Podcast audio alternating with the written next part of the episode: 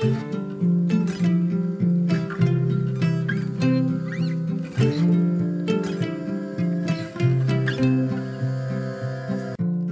och välkommen till For Health med Anna Sparre. Idag startar Vabuari, något som jag tror att alla småbarnsföräldrar känner till.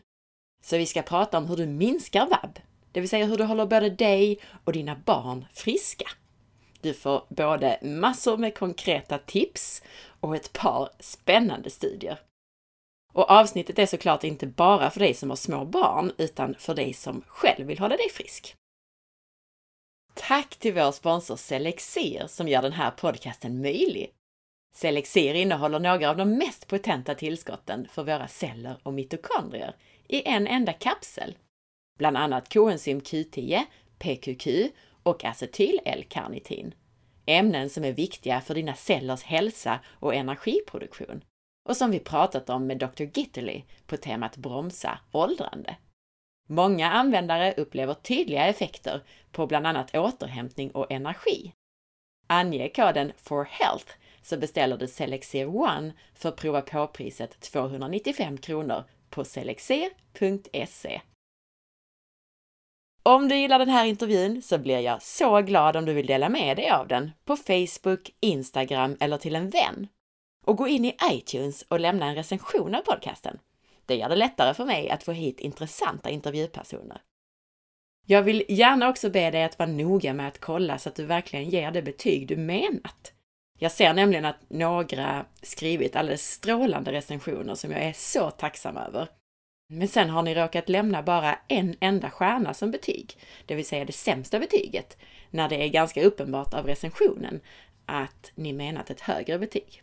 Låga betyg är ju inte så positivt för poddens synlighet, så det är därför jag ber om detta. Tack på förhand! Glöm inte heller att boka mig som föreläsare till ditt event. Jag föreläser både för företag, föreningar och privata grupper.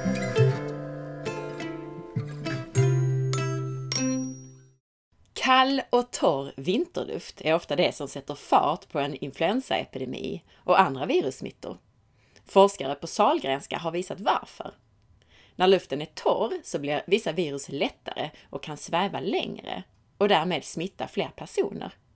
Mängden vätska som omger viruset blir ju mindre i torr luft. Viruset blir då lättare och kan hålla sig i luften under längre period och har därför större chans att smitta någon. Dessutom underlättar smittspridningen av att kylan och mörkret gör att vi tränger ihop oss inomhus på vintern. Under tre säsonger så samlade forskare virusprover som jämförts över tid med väderstatistik från SMHI. Resultatet visar att ungefär en vecka efter första riktigt kalla perioden med låg luftfuktighet så börjar influensa utbrottet att ta fart. När den sen väl är igång så rullar den på även om det blir plusgrader. Väderfaktorn påverkar inte bara själva säsongsinfluensan, alltså influensa A, utan även andra virus, såsom olika förkylningsvirus. Lite kuriosa är att när på dagen du får en virusinfektion kan ha stor betydelse för hur sjuk du blir. Och om du rubbar din dygnsrytm så kan du bli känslig hela dagen. Vid en virusinfektion så använder sig viruset av kroppens egna celler för att föröka sig. Men cellernas aktivitet styrs av dygnsrytmen. I en studie så visade forskare att virus som infekterar möss på morgonen förökar sig och sprids tio gånger mer än virus som infekterar senare på dagen.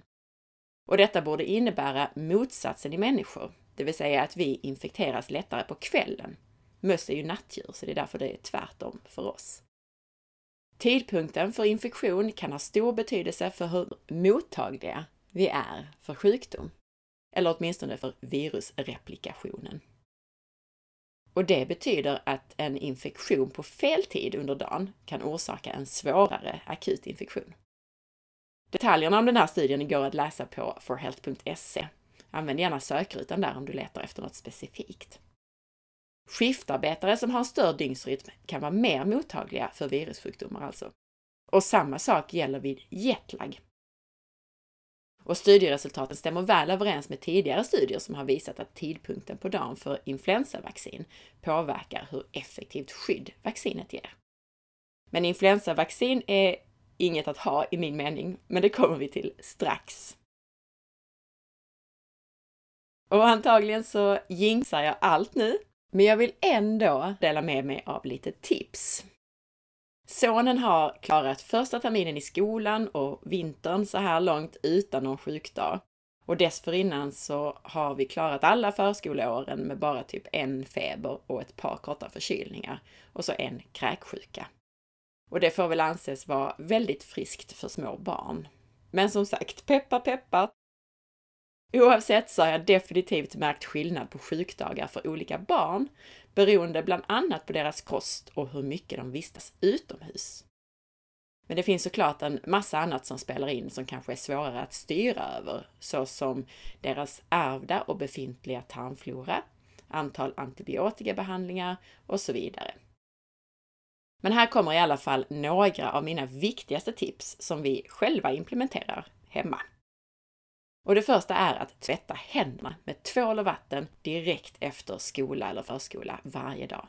Det här är ett superenkelt och effektivt tips.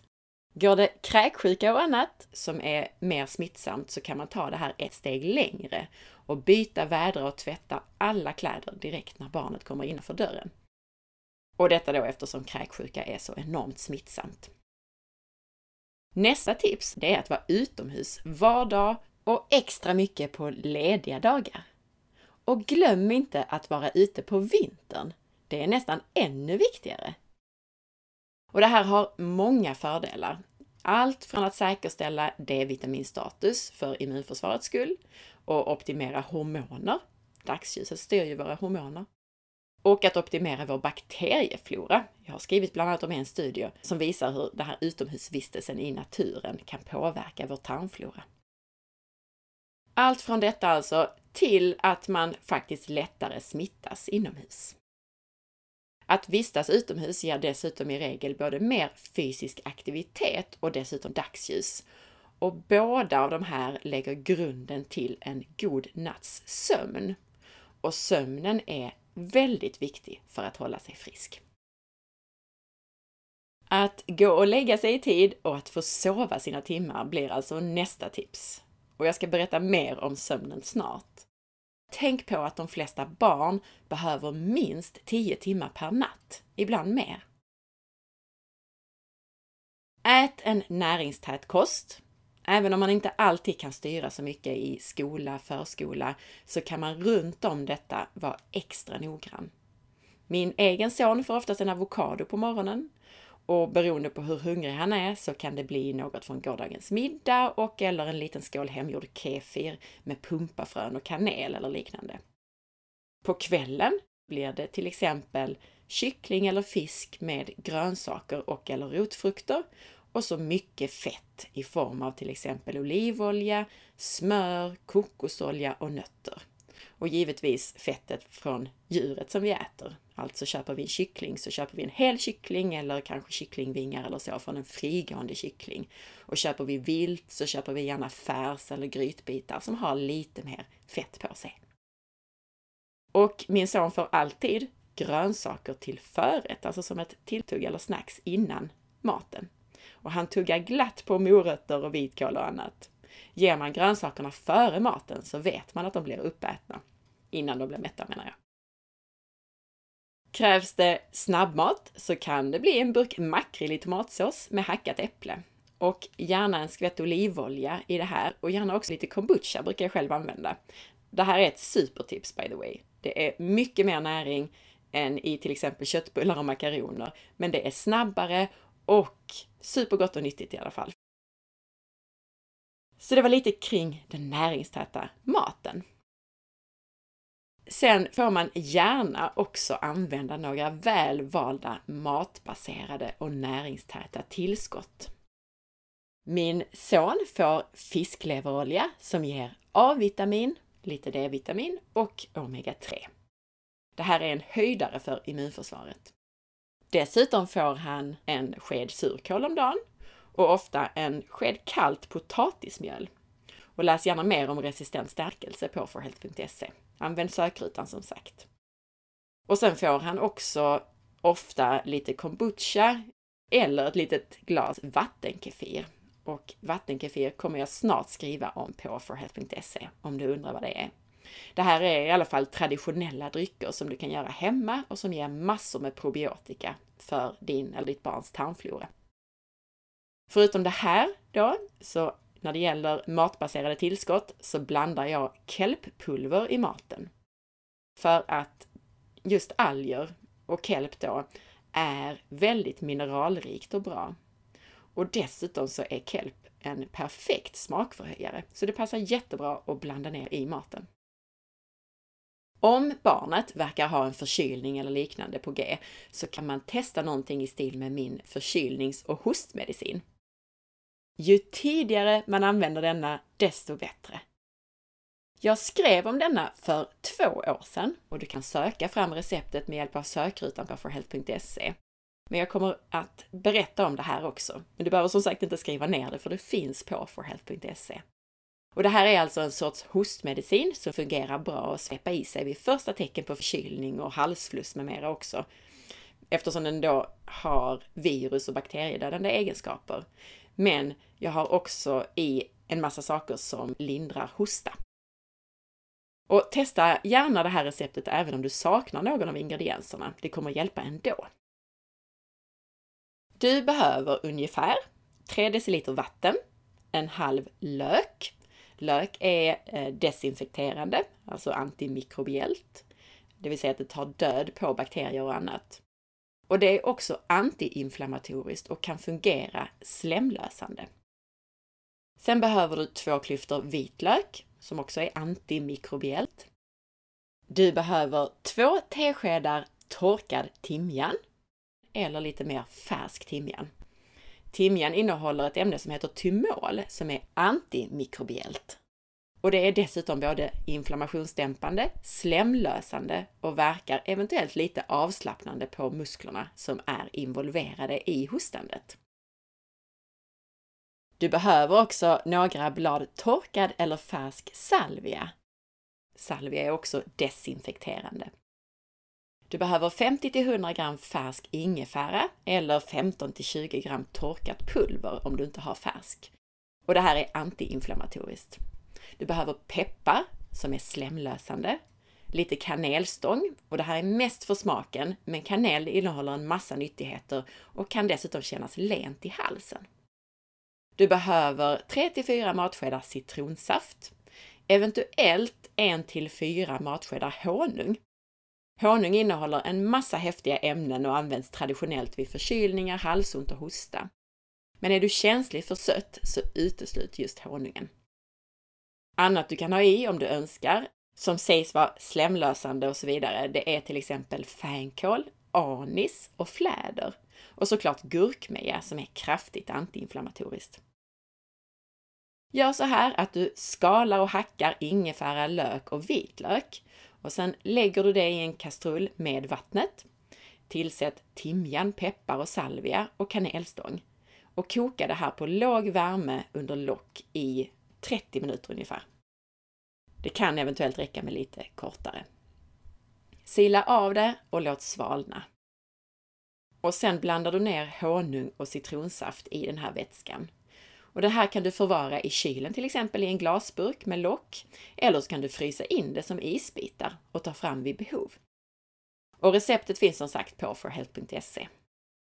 Av receptet så får du ett koncentrat som du kan ta av vid behov. Ta en matsked eller två. Du kan också späda det med varmt vatten till te. Den varma drycken lindrar och lenar i svalget och kan också vara lite slemlösande i sig. Och komplettera gärna det här med att saltvattengurgla. Blanda alltså ut salt i lite vatten och så gurglar du detta så djupt du kan i halsen. Salt är framförallt antibakteriellt och funkar bra mot till exempel halsfluss, men det är också avsvällande och kan då också kännas lenande, särskilt om du använder dig av ljummet vatten. Jag la också upp ett tips på bloggen på en enkel huskur mot just hosta. Och jag fick ett tips från Ulrika som jag intervjuar i podcastavsnitt 239 om en enkel kur mot hosta. Och hon påstod sig ha blivit av med sin långdragna hosta över en natt. Så när min son hade hostat några nätter och hållit mig vaken dessutom, Efter att han hade haft lite snuva så tänkte jag att det var värt ett försök. Och det fungerade utmärkt. Efter några nätter där han hade hostat en 30 till 60 minuter i sträck mitt i natten så blev det en helt hostfri natt efter den här kuren. Och visst kan det ha varit en tillfällighet både för min son och för Ulrika. Kanske skulle hostan ha slutat just den dagen oavsett. Men det kan ju vara värt ett försök, eller hur? Och efter att ha delat med mig av tipset på forhealth.se så var det många som kommenterade att den här huskuren hjälper bra. Du behöver i alla fall en tesked svensk honung, en tesked kallpressad kokosolja och en till två teskedar mjöl av valfri sort. Och i originalreceptet så används vanligt vetemjöl, men jag använde ett glutenfritt mjöl. Det viktiga är att det ska binda samman det här nämligen. Blanda ihop ingredienserna under försiktig uppvärmning så att det blir till en pasta och lägg detta på en kompress. Och fäst sen kompressen på bröstet. Och där har du den sen över natten. På barn kan kompressen sättas på under kvällen och bäras i ungefär tre timmar och sen tar man av den då innan sänggåendet. Så det var ett annat tips. För två år sedan så skrev jag hur vi lyckades slippa vinterkräksjuka, trots att i stort sett alla andra barn på min sons förskola fick det. När jag hämtade min son så jobbade föräldrarna på dagis för att personalen hade fått åka hem med kräksjuka. Så det var i stort sett alla andra som smittats. Viruset som ger maginfluensa, även kallat vinterkräksjuka, är enormt smittsamt och det räcker ofta att befinna sig i närheten av någon som smittats för att själv bli smittad. Vinterkräksjuka ger illamående, kräkningar, diarréer och ont i magen som oftast varar i 1 till 2 dygn. Och ibland får man också feber. För barn så är kräkningar vanligast, medan vuxna ibland kräks och ibland får diarré. Sjukdomen är mest aktuell mellan november och april med en topp mellan januari och mars. Vabuari alltså. Det är därför som den kallas för vinterkräksjuka. Vinterkräksjuka är väldigt smittsamt som sagt och en enda person kan smitta ner en hel arbetsplats eller förskola. Inkubationstiden, den tid det tar från det att du blir smittad tills att du blir sjuk, är vanligtvis mellan 12 och 48 timmar. Och eftersom viruset förändrar sig snabbt så får man ett visst kortvarigt skydd. Men att vara sjuk ett år ger oftast inte immunitet mot att bli smittad kommande år. Så man kan alltså ha vinterkräksjuka varje år. Så, hur slapp vi kräksjuka då? Och vi gjorde i huvudsak fyra saker. Varje dag när vi kom hem från dagis så åkte alla kläder i tvätten och barnet direkt in i duschen. Särskilt händerna tvålades in ordentligt. Vi gjorde allt grundläggande som jag gör vid alla sorters virus, såsom att ta lite vitamin D och äta näringstät C-vitaminrik mat. Vi kokte en egen antimikrobiell medicin med mycket örter, vitlök, ingefära, citron och peppar. Den liknade alltså den här hostmedicinen som jag beskrev tidigare. Vi använde kollodialt silver. Och jag använder gärna silver på utvärtes sår, men med största försiktighet på insidan för att inte störa vare sig tarmflora eller mineralbalans i onödan. Men att gurgla och skölja mun och hals med silver, kollodialt silver, vid misstänkt smitta kan vara väldigt effektivt. Så ordningen var varje dag efter dagis 1. Dusch och tvätt 2. En shot hemgjord örtmedicin 3. Lite paus 4. Gurgla en matsked silver. Och sen innan sänggåendet, efter tandborstningen, så körde vi samma procedur med en shot hemgjord örtmedicin och att gurgla en matsked silver. En viktig faktor i detta är att vi gjorde detta redan när vi fick reda på att smitta fanns.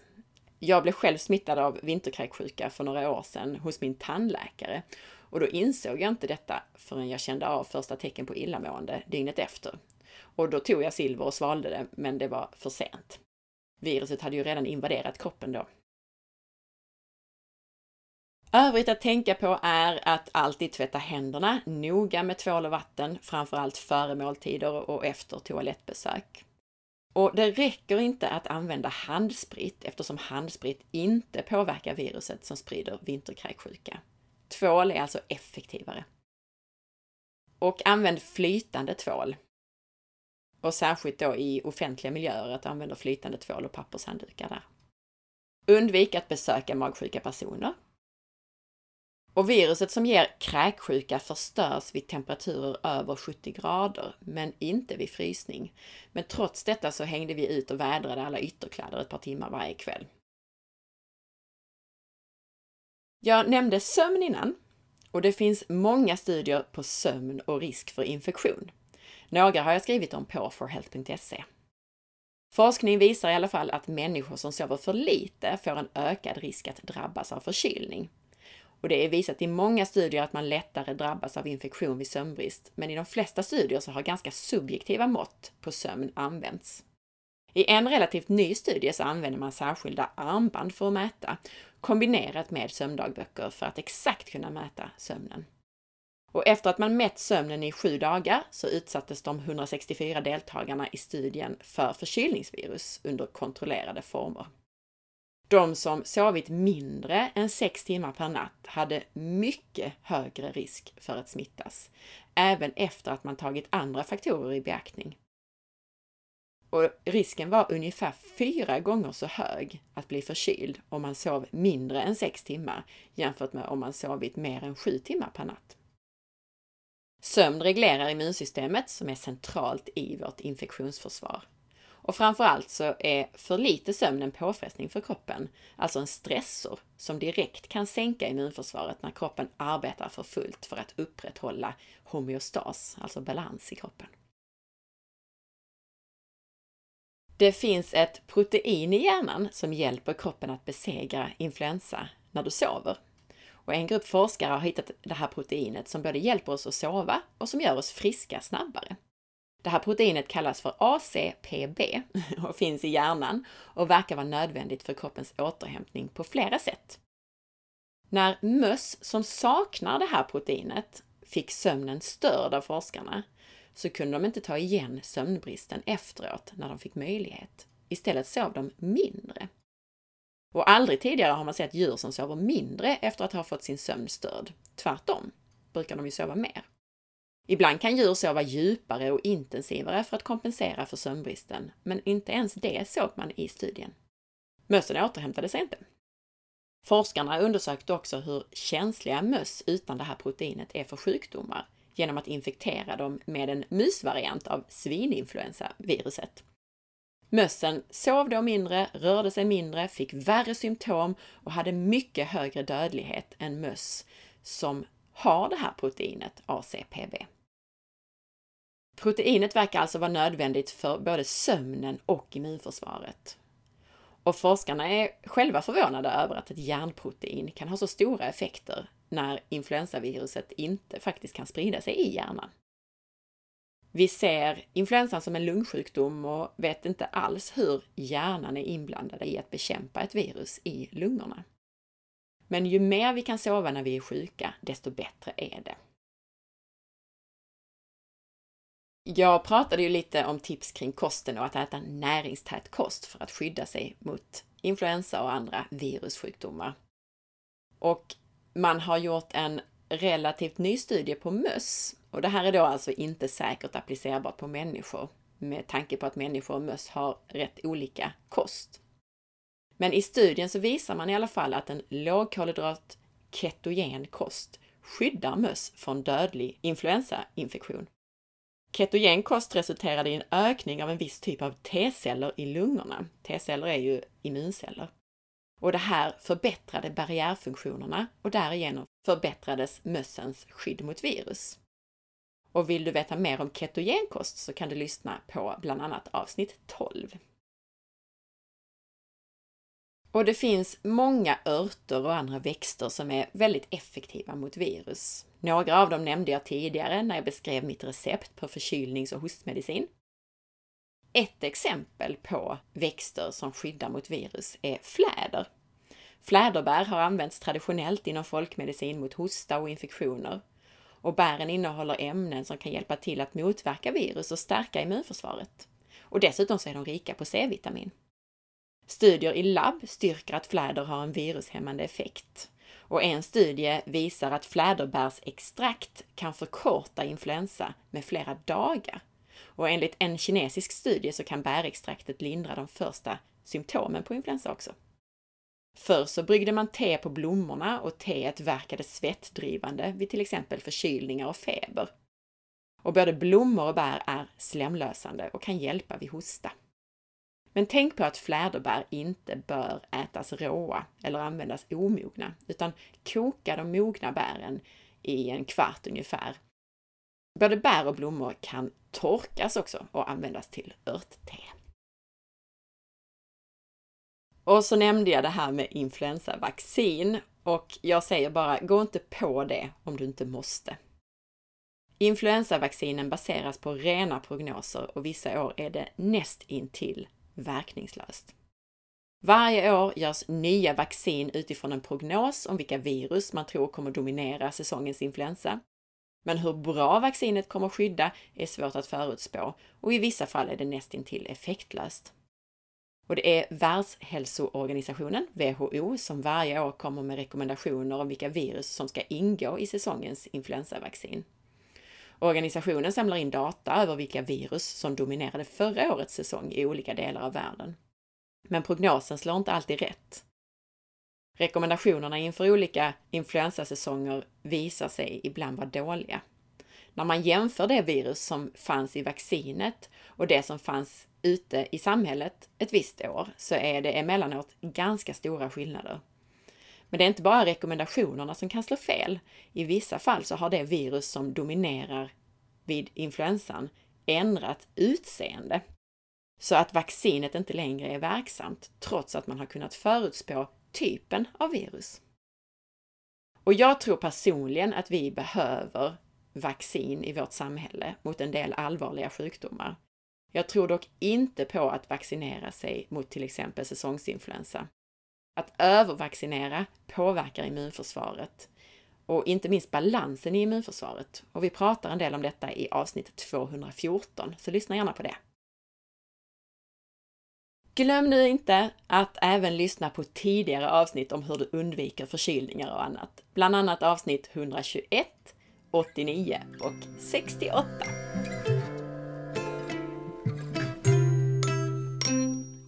Tack för att du lyssnade! Jag hoppas att du gillade intervjun. Och om du gillade podcasten så glöm nu inte att dela med dig. Missa inte heller att följa med på facebook.com forhealth.se och på Instagram via signaturen asparre. Veckans recension i iTunes är från 8 Anmi som skriver Denna fantastiska podd har varit min vän i tre år. Jag började lyssna under min cancerbehandling. Hade så många frågor om hur kroppen fungerar och mat. Har fortsatt lyssna och jag måste säga att det här är den absolut bästa hälsopodden.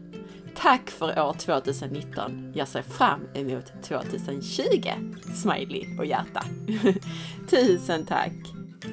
Ha nu en riktigt fin dag så hörs vi snart igen. Hej då!